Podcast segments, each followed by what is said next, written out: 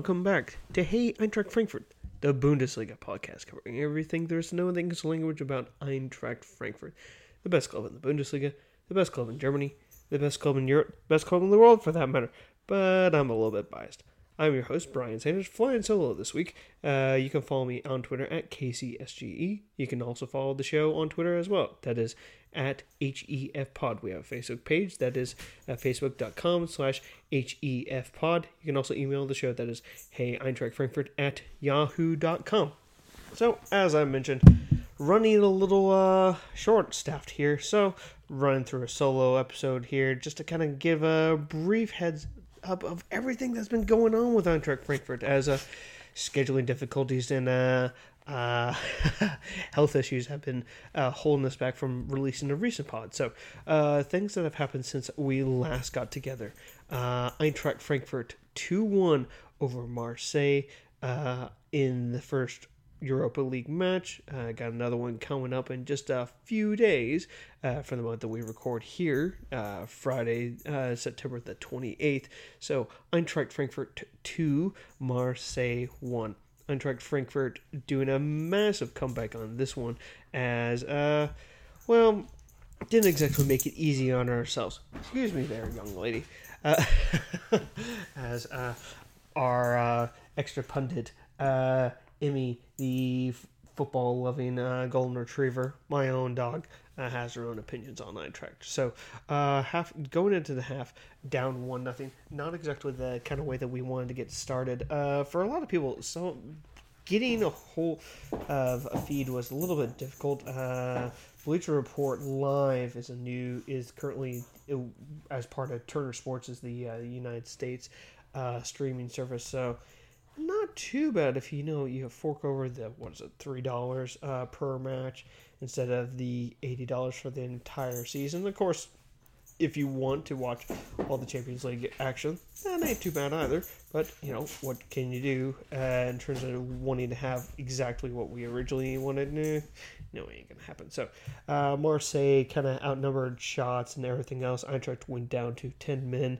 Um, as the match went on, Jetro Willems picking up his uh, second card. Uh, that actually happened after Lucas Torró uh, scored from a Jonathan Gonzalez uh, corner kick. Lovely uh, headed ball, not very well marked, but uh, to get back to Eintracht's little blunder happened in the third minute.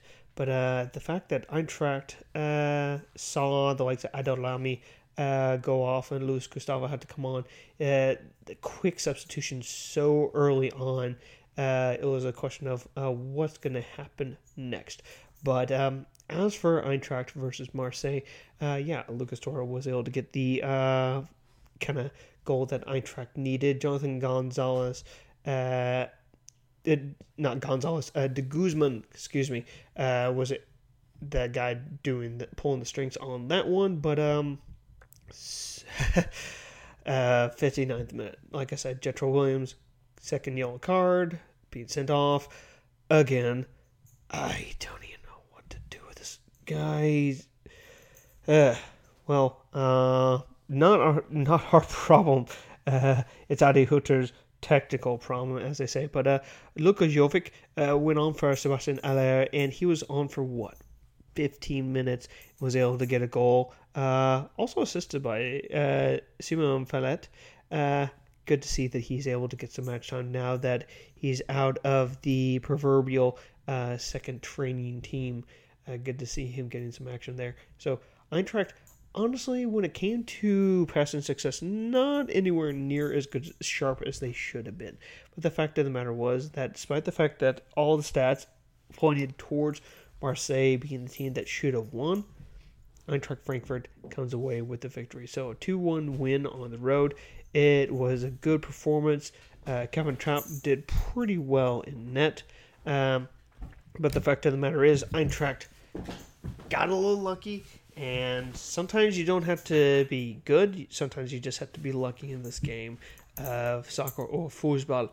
Uh, so that being said, let's kind of take a look at the two recent Bundesliga matches that have gone down for Eintracht Frankfurt uh, before we briefly preview Eintracht versus Hanover. So, that being said, excuse me, young lady, uh, that from oh, one second there. Uh, Eintracht versus Rasenballsport Leipzig. Uh, let's be honest, this is Red Bull, not Rasenballsport, but Red Bull. So the Eintracht uh, could have looked a little bit better, but the fact of the matter was that more of a tale of two halves as the Eintracht really took uh, advantage in the first half against against the likes of uh, Leipzig. So happy with the fact that we were able to get points out of it, but the fact still remains that not since match day one has the Eintracht been able to get a win.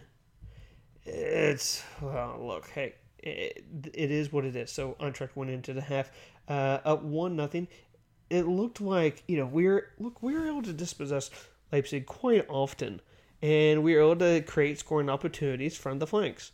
That is you know good and all, but the fact of the matter is that when we're playing against Leipzig, you need to be able to take advantage of the width that we are using. So uh, this is something that Hajduk has been trying to put in. Everything does not look well put together. Leipzig is having their own kind of issues going on. The fact that they lost their very best player, uh, you know, uh, in the transfer window and knew that thing was going to happen for a long time. You know, Leipzig was a team that Eintracht should have gotten the full three points from. It just didn't pan out. So, I mean, Fernandez getting his goal for the Eintracht, it was well deserved. A player who's done a lot for Eintracht, but it just. Uh, when it came to the refereeing calls, I'm not going to delve into that really deeply uh, because a lot of people have beaten that horse pretty much to death. But you know, at the end of the day, uh, there are issues on hand. So I like the fact that they put on Jovic and Alayev right from the word go. I did not know what the heck Leipzig was kind of running. They did seem to have some defensive solidity that kind of held them through. It just wasn't a good game uh, for either team. If I'm brutally honest, not exactly the best of matches that Eintracht could have could have done, but you know, at the end of the day, uh, one point is one point, so we'll kind of take it. Um, didn't really set us up very too well for our Englische Woche uh, midweek Bundesliga match as we went to Borussia Park to face the Foals, who, well, they didn't look all too good themselves, and yet Mönchengladbach came away with a 3 1 win.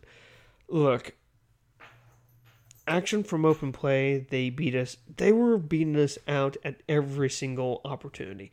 And despite the fact that, you know, we were, we had some possession in, like, some good uh, amount of possession that was actually in the attacking uh, third. Uh, look, we gave away uh, a lot a lot of free kicks and crazy spots.